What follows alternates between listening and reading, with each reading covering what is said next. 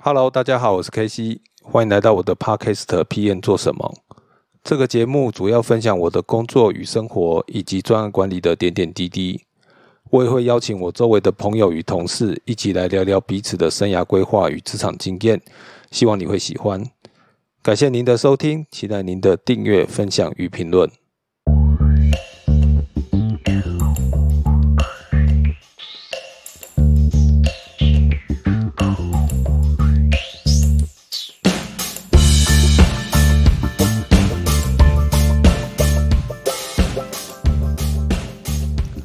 大家好，我是 K C。今天是呃本节目第三十二集哦，预计播出的时间应该是二零二二年的四月二十八号。这集离我开录 Podcast 呢将近三个多月，我想把这集呢当做第一季的结尾哦，也为这三个月做一些复盘跟回顾。我在年初的时候其实动心起念录了这个 Podcast，那。呃，预计出第一个目标是录三十集哦。那当然有的是访谈，有的是这个自己的 sharing。那原本预计是五十五十的分布哦。那但是因为有一些呃，当然有一些找人啊，或者是想题目的一些状况哦。那前面的部分其实是自己分享的比较多，那反而后面大部分都是访谈。那在这边，我要非常谢谢大家的收听，跟有一些给我 feedback 的人。那呃，有几位同这个听众有赞助过一些金额哦。其实我是收到当下是非常 surprise 的，所以因为我在想说，其实听众没有很多，但是还是要非常谢谢呃这三位赞助的听众哈。那因为都是匿名，所以我就不在这边这个呃跟大家说是谁哦。那也要特别谢谢几位始终的粉丝吼，像是叶新宽啊，就是基本上他每一集都会帮我在这个 link in 跟 FB 上这个转贴吼，呃，非常谢谢。那还要谢谢像 James 啊，呃，Veronica 还有 Angela，他们三位基本上都是在我录完之后呢，可能就会很快就给我一些 feedback 哦，让我知道说要怎么做一些调整。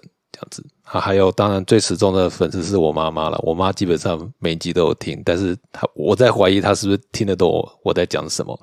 那非常谢谢。呃，先来聊聊为什么我当初会选择这个主题哦。那其实有很大原因，是因为我这这将近二十年来都在做的工作都是专案管理哦，做专案经理哦。所以我在想，其实专案经理应该有蛮多故事可以讲的哦。呃。我之前我记得我有大概提过，就是市场上大部分在讲的这个专案的这个题目呢，很多其实都是工程师啊，或者是技术啊等等哦。那专案经理的部分呢，呃，跟 P 另外一个 PM 就是 Product Manager 产品经理其实很类似，所以你要找的找到的话呢，大部分都是以产品经理为多。要不然就是呃系统厂的一些 PM 哦，那跟我这种做软体啊、做资讯服务的 PM 又有点不太一样，所以我的节目其实都会以这个呃资讯服务啊、软体开发的专案比较多，好，这专案为主。那在我开录的时候呢，其实呃很快的就有跟卷子哦，就是有聊了这个四种 PM 哦，那。这个包括像 product manager 啊，然后呃 project manager、people manager 跟呃 program manager。那其中呃 program manager 其实算是一个比较呃特别的角色哈，因为我后面又录了几集跟不同的人，那发现其实大家对 program manager 的定义都是非常不同的。呃，像我后续其实大家以后会听到这一集，就是我跟 Nico 有讨论到 PNO。那这个 PNO 这部分呢，呃。其实 program manager 在里头，就它的定义。但是像我们公司的定义，可能是一些复杂的专案，所以它不得不切成几个子专案，所以它会设一个 program manager。但是也有一些，比如像 Google，它在印证的 program manager，其实就是 project manager 所以这其实跟在每个公司的定义，其实还是有蛮大的差别。哦，那。Product Manager 的部分呢，其实呃，现在要的人大部分都是年轻人啊。说真的，这个你有一定年纪的，其实非常非常难印证 Product Manager 这个角色。因为他要的这个体力跟这个嗯一些想象力，可能不是年纪太大的能够 cover 的。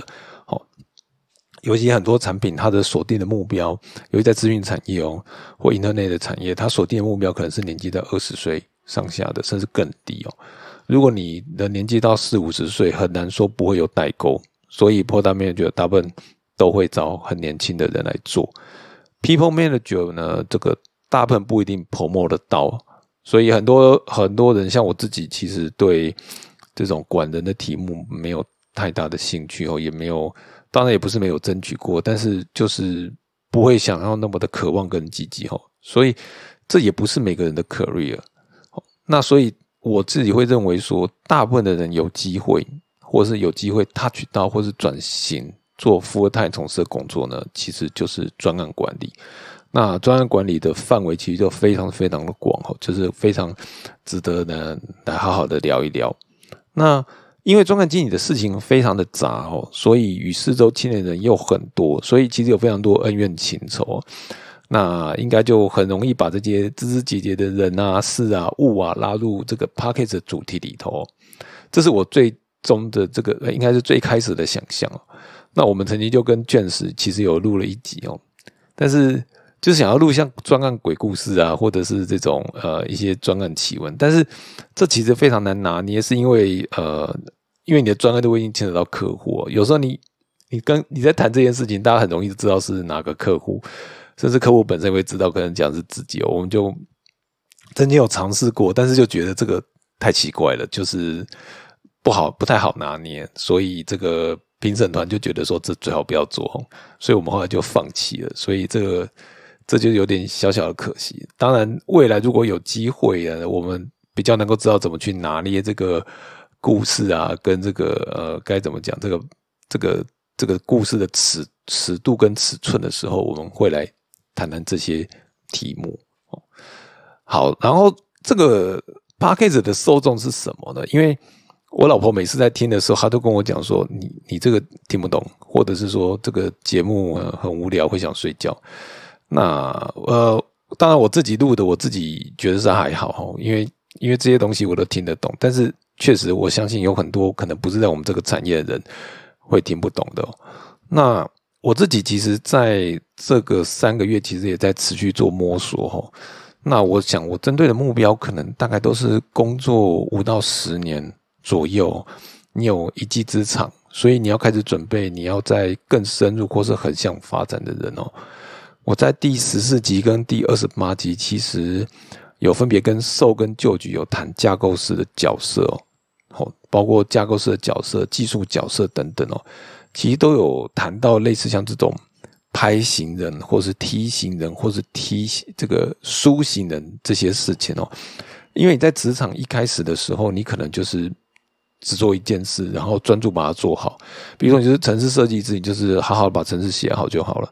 但是你写了三五年的时候，你的可能会被捧墨成 senior 的工工程师啊，这些这个时候你可能就会面临一个要就是往哪边走的这个呃一个要做这个抉择哦。但是在职场上同温层其实非常非常的厚，你的左邻右舍大家都在写程式，写的很开心，可是其实就是你不开心，那你要不要转换工作？可能你会因为在这个很引咎于这个气氛之下，你决定要继续待在这边，可是它可能就不是你喜欢的题目。那但是也许有一天，你的同事因为技术的增长变泡沫，但是就泡沫不到你。或许这不是你自己这个不全是你的问题，可能就是你不擅长在做这一块。那你要怎么去在这时间做一些切换，去做一些调整？我觉得这个是每个人都会遇到的课题啊。那这个。这个发生的时间点有可能会更晚哦，可能有人做了十五年、二十年才，哎，我真的没有很喜欢写程式，或真是很不喜欢做现在这件事情。可是你到了这个时间点，你就会发现说，嗯，有时候就是你很难再去做转换。我举个例子来讲哦，就是，嗯，我今天我以前在一个案子里头，其实做了蛮久，那这个案子做到一定程程度，大家都会觉得。嗯，有点好像太无聊，因为它毕竟是一个呃 routine 的工作嘛。然后你做久了之后，你的 career 你会意识到好像受限制。可是他实在是太舒适了，所以很多人在里头就不愿意走。然后他有一天去面试，他终于受不了去面试，结果发现其实在这几年他的的 skill 没有太巨大的进步。在这种惊吓之后，他就立刻缩回去了。结果最后就是他最后还是没有走，他做的也很不开心，他的 skill 也没有成长，那就进入了一个死结哦。所以我觉得这个 career 可能是一个很对某个每个人说都是很重要的题目。那所以我在谈这些题目的时候，有时候其实会发现，他这个其实很多问题都是 career 的问题。那我这边就会。呃，花多一点时间找一些朋友，大家来聊聊可略的题目哦。那我之前其实也有讲过，就是像我们咨询产业这一行，如果你在技术上啊没有太大的坚持 你又不是做业务哦，基本上有很大的机会都会去转向 PM 类似的角色。我讲这个 PM 可能不只是单纯是 Project Manager，有时候是系统分析师，有时候是系统设计师，或者是甚至 BA 这种角色哈。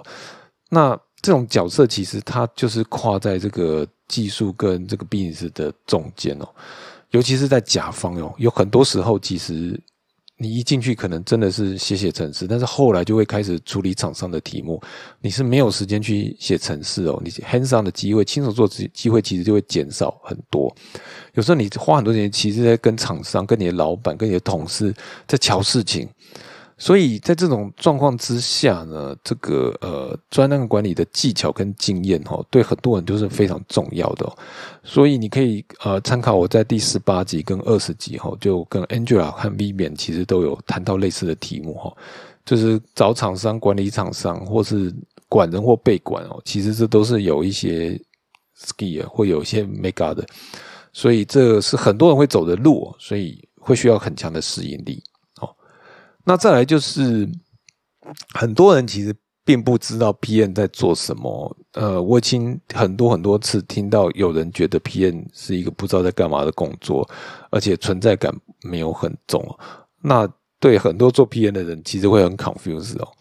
所以，嗯，我在这个安这个 p a c k a g e 的初衷，其实是做自己的规划，将近有五十趴，是想要谈谈这件事情哦。那另外五十趴才是访问。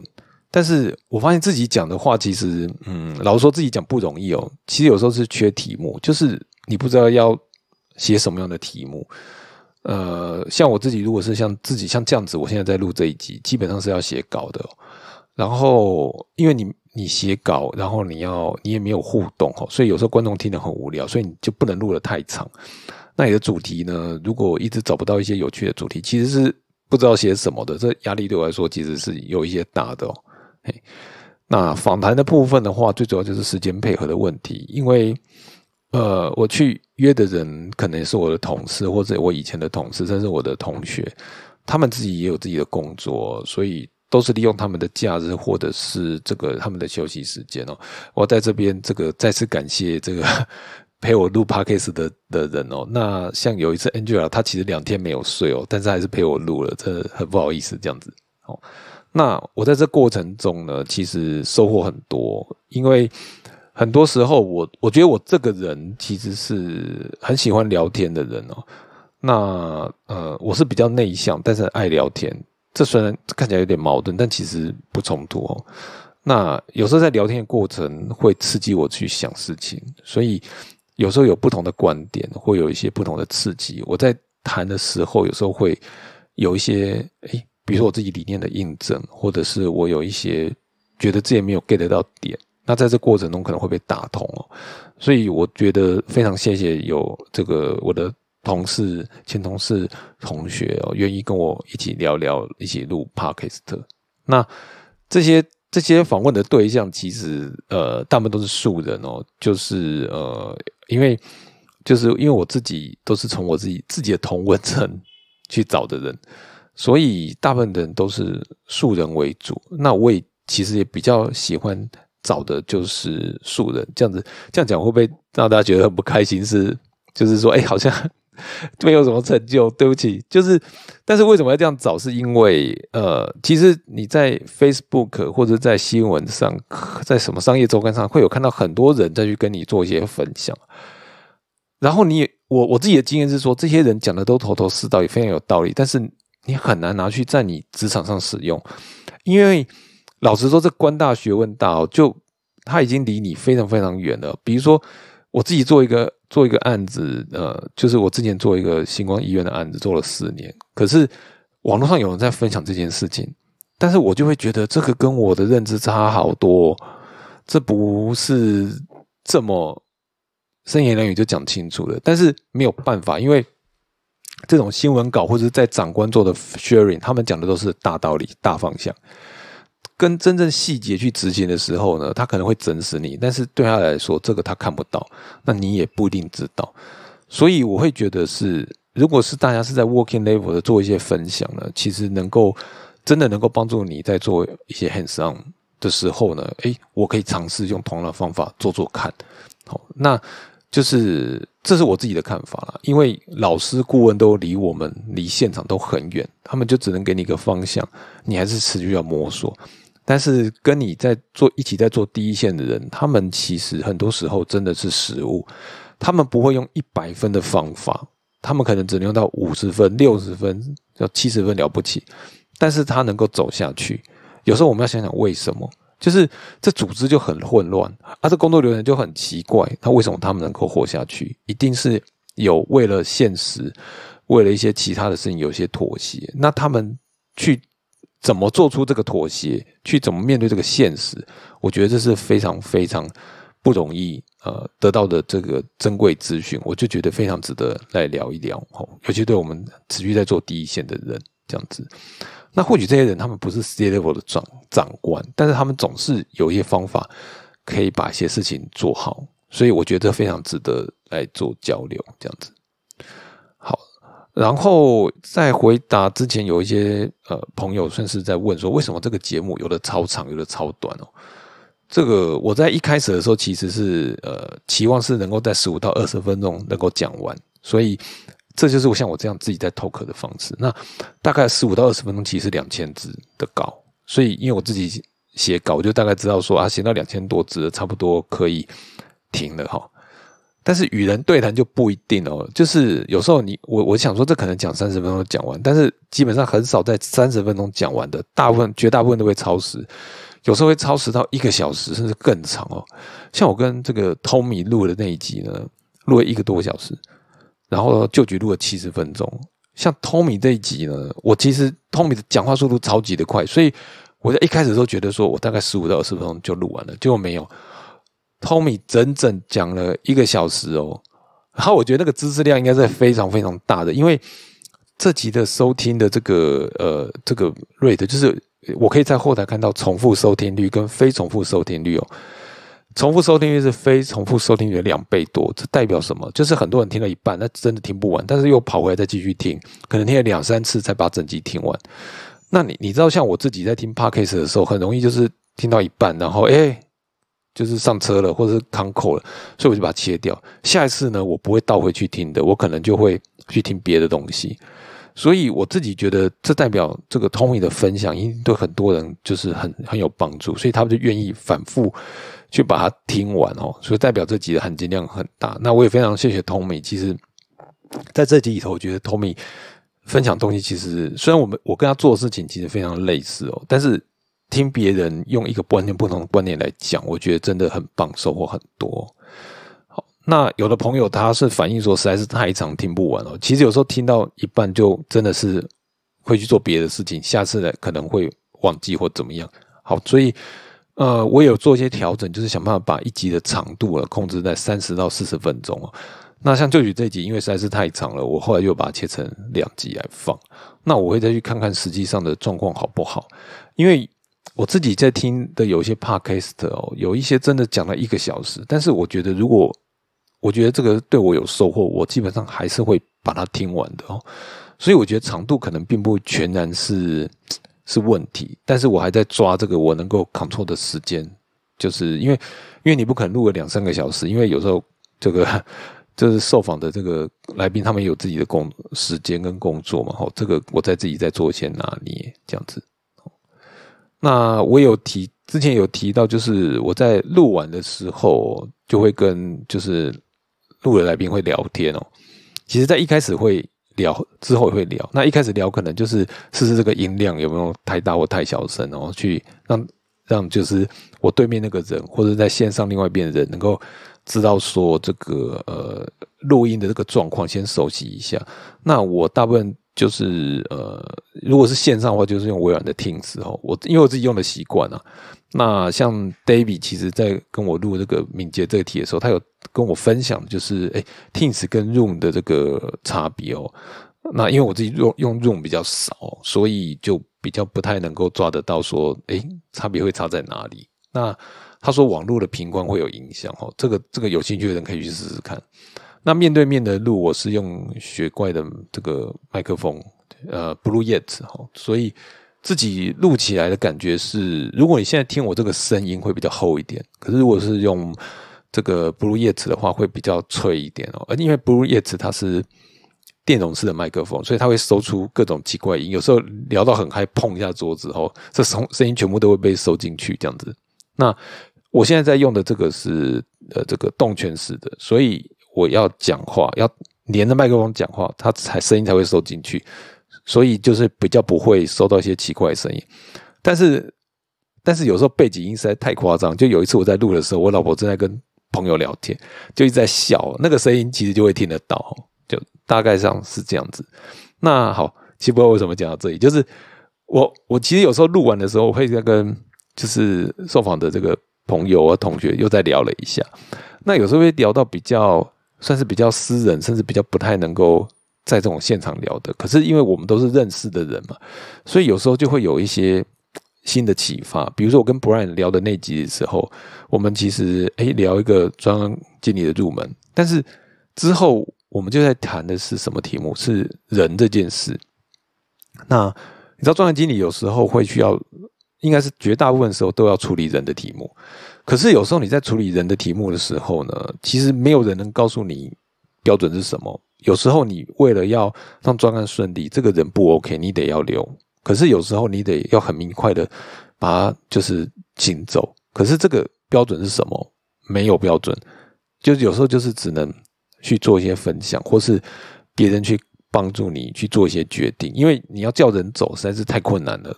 那我们在那个时候谈，其实就有谈到一个，诶，我觉得这是一个非常有收获的这种点。那甚至有时候，呃，我跟卷子录完那集，也有在聊了一些这部分哦。其实我觉得这些都是很有收获的的的这个内容。甚至我跟 Vivian 录的那一集录完之后呢，我们聊了微服务。那我自己对微服务的半信半疑。当然，我相信微服务对我们整个就资讯产业做 AP 的人来说，它可能是这十年一个非常 popular 的主题。做滴滴滴，做微服务，做中台，做这个很多东西。但是，但是你要怎么去拿捏，把这些东西套到你的系统里头？如果你今天是一个外部的人进去，你就说我要导微服务，叫所有的系统都翻掉这种微服务。可是很多人其实不知道这个 practice 要怎么用，有时候设计的乱七八糟，然后就会很痛苦。就维运的人会很痛苦，你写的人会很痛苦。可是如果在实物上有的人，他可能觉得说，他只要用七层或用三层，他用到这个重的重点上。然后用到要 scaling 的这个功能上，也许就足够了。但是这些东西其实是很难得的经验，它就是经验法则，就是没有办法用理论来讲的。你用理论来听，就永远跟实物上会有差距。所以这个我觉得其实是在录完之后才是重点。好，好，除了录制之外啊，其实还有一件事情是做宣传哦。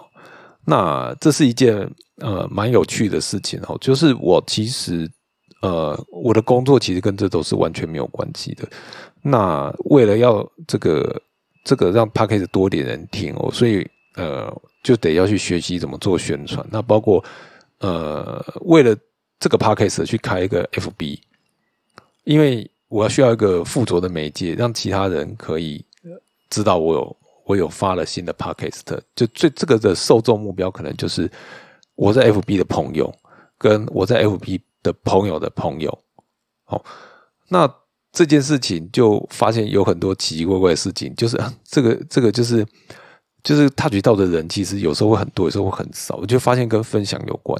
那你要怎么让别人去分享呢？对，这个就有时候就是你的本事了。但是这个真的是对我来说有点困难那为了开 FB，你就会一样把 IG 打开嘛？I 但是 IG 是我比较没有在经营的了。其实我也不知道为什么有人要在 IG 上了解专案管理哈，因为我自己还有工作，所以其实没有太多时间可以去做这件事情。所以我 IG 基本上就是就是反正 FB 上 IG 会一起上，然后就放在那边。那比较会花多点时间在 FB 上，比如说我在呃。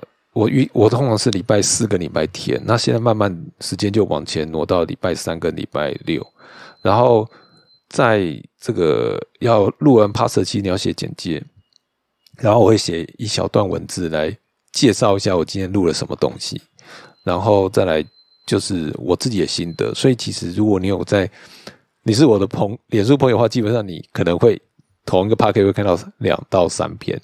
就看我那那个礼拜的时间了，就是我就会知道两到三篇，一篇可能是我会介绍说啊，比如说这礼拜我会介绍什么旧局，我跟旧局聊了什么，然后第二天就会设好的定时，他就会把这一篇的这个文抛出来，然后再隔一天呢，我可能假设时间允许，我就会写一段，就是说，哎，我当初为什么去跟他聊，然后在可能在事前时候我又聊哪些东西，类似像这样子。这样，这是 F B 会在用的，然后再来是呃，Link In 我有在学，那就用我自己的账号。但是因为 Link In 上其实呃它的媒介其实是比较 pure 英文为主，但是我实在是没有时间把它再翻成英文了，所以前面几期其实还有，后面我就直接贴的就是繁中，就是繁体中文，我就也没有太管太多，就是基本上就是呃只是。单纯的分享了，因为我自己时间真的是很有限哦。然后，但是 F B 上的话，我觉得，诶，透过 F B 听的人会比透过 LinkedIn 的多。其实，透过 LinkedIn 进来听 p o c k e t 的人其实没有非常多，其实都是个位数，嘿，其实人很少。那大部分的人就是看过，我觉得可能有的人来真的来看的人，他他不是这个，呃，不是。不是中文语系的哈，等等，我觉得这个都会有差别，这样子。那再来就是我还开了两个，一个就是 YouTube。那我觉得发 YouTube，我觉得呃，这有个原因，其实是我发现很多人其实都不会用 Podcast 的，他大部分真正在使用的反而 YouTube 多，非常非常多。所以后来我会把这个 podcast 转成 YouTube 的影片，就是它只有一张图配一个声音，然后放在 YouTube 上，所以就是顺手会上上去这样子。那从 YouTube 就比较能够知道，在完全没有任何宣传的的状况之下，到底大家谁来听什么，也就会发现其实大部分人都来听两倍从化区的分享，这就让我非常的尴尬这样子。对，但是没有关系啊，就就是让大家知道而已这样子。而且 YouTube 有。我觉得它那个留言机制、评分机制应该都比 Apple 的 Podcast 好非常的多，所以你会真的看到有人去给你按 dislike 或者按 like，那我感觉是有。我第一次被人家按了 dislike，我想说发什么事情？对，但是这也是蛮有趣的经验。然后 Medium 的部分最主要就是窝点的部分，就是要能够让 Google 摄取得到。对，那这个部分的话，但是。还是要回购的是时间是非常非常有限的，所以有时候我就真的只是。把就是在 FB 的贴文章贴过去而已，然后加上关键词，就这样子，暂时就只有力气做这件事情而已。就是这个大概就是我几个在在这个分享的圈哦。那我有时候还会还是会去其他的 p a c k a g e 贴贴看，但是我好像觉得其实没有什么效果。那因为我也没有要靠 p a c k a g e 吃饭了，所以后来想说，那就是还是暂时维持在。以 F B Medium 跟 YouTube 这三个为主，就是去留一个记录这样子。好，那因为我这有的东西，嗯，没有太多的时效性，所以就是你可以，比如说你过了一两年再听，可能还是专案过，今年还是在做这些，或是分享是在这边，我觉得这个不会太大改变啊，所以这个我觉得就还好。这个大概是整个宣传跟广告的经验。那这个。这其实也要做很多功课，这算是一个蛮新奇的学习。好，那大致上就是以上就是第一季的一些分享哦。那下一季的部分，我大概会录到七十集。这个这个我还在想想要录哪些东西。那有一些已经开始录了，我会在下一季呃，就是以主题式的方式来讨论哦。那我想到几个主题的方向，比如说像 HR，就是人力资源管理这一块哦。因为人资的部分，其实我觉得 PM 很多人都会遇到，可是很多人其实嗯没有概念。我举个例子来讲好了，台风假到底能不能放？加班费要怎么给？呃，你。因为你我们有时候，假如说是在公司里头找自己的人，那当然这没有问题，有 HR 会去支援这件事。可是如果你是用呃 outsourcing 的人力，或者要跟厂商结算这部分的人力，那这个题目我建议就是要好好的思考一下。如果你了解一些劳基法或者一些 HR 的运作机制，你可能会比较好做决定。此外，就是专案管理上仍然很难避免的就是技术的题目。那我觉得这个就像刚刚我谈了一些微服务，那对 PM 而言，有时候做一些决定跟技术要有关，那到底要怎么做呢？我觉得这是呃也是非常值得谈的，但是这个我没有办法自己谈，所以我现在呃就是可能会找售或九局，看他们能不能跟我一起，就是录一些类似呃给专案管理要知道一些 Azure 啊或者云啊或者 AI 的这些。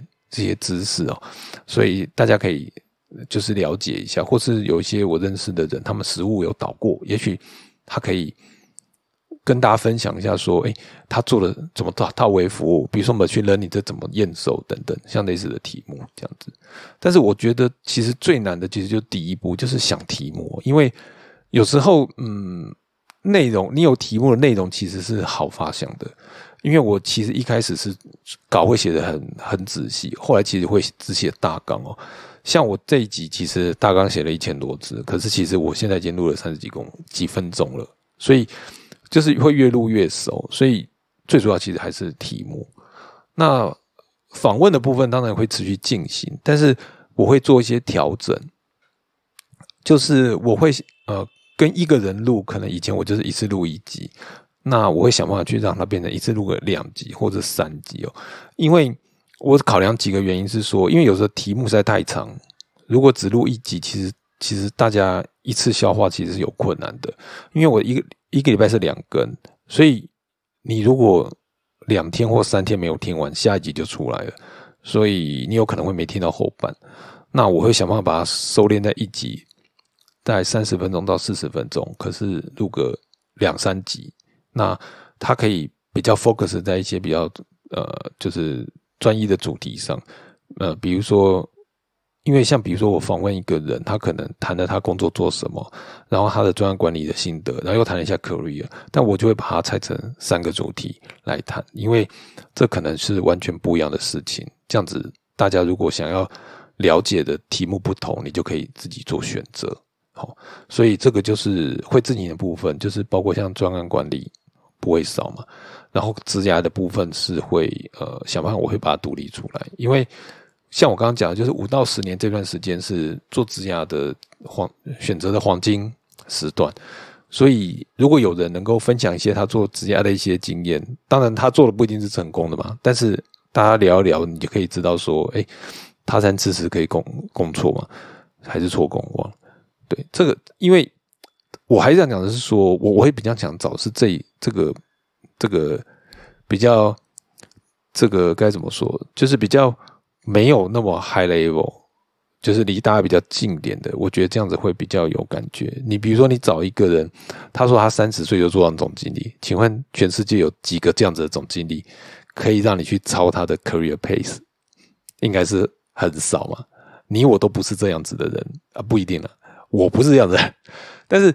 但是你如果有一般照大家一般的速度来讲，比如说三到三十岁到四十岁可能会做哪些事，四到五十岁做哪些事，那你在这个路上，你至少知道说，哎，我可以怎么样让我的节奏更 smooth 一点。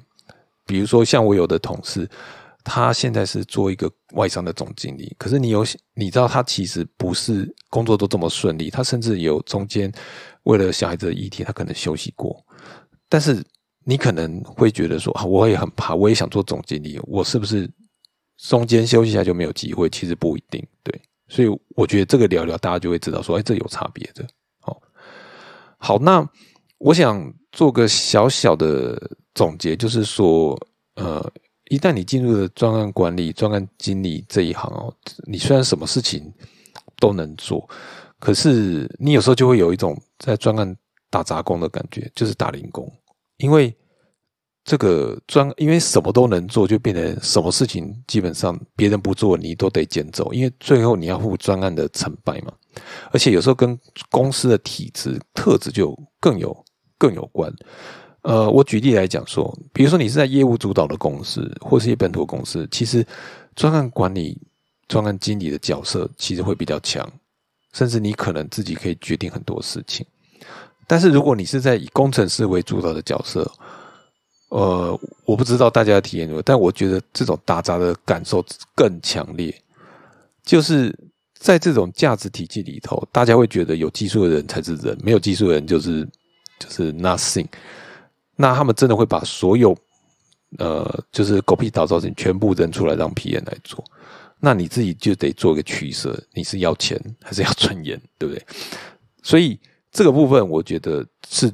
就是可以大家来聊聊，如果你真的非得做一些很零碎、很琐碎的事情，那通过别人的经验，你怎么做得更有效率一点，或者是你可以做得更多一点？至少你在这个职场的的竞争上，或者是工作上，你能够这个呃，能够做一些比较好的绩效，那心里也比较平衡一点。哦，那我想这每一步都会需要很多心理上的适应跟克服。这样子，以上就是呃。这个 EP 三个就是也算是第一季的一个呃复复盘跟回顾，然后大概也跟大家报告一下我下一季可能会做的一些规划这样子。那我们今天的节目就到这里了，谢谢大家这呃三个多月的这个支持哈，然后让今天我们能够录到档三十几集。那如果你喜欢我的节目，或者是你对我今天分享内容，有任何的想法呢？欢迎你在我的 FB 或者 Pocket 上留言。那也欢迎你分享给你的朋友，订阅跟五分好评。那我们就第二期见哦，谢谢大家，拜拜。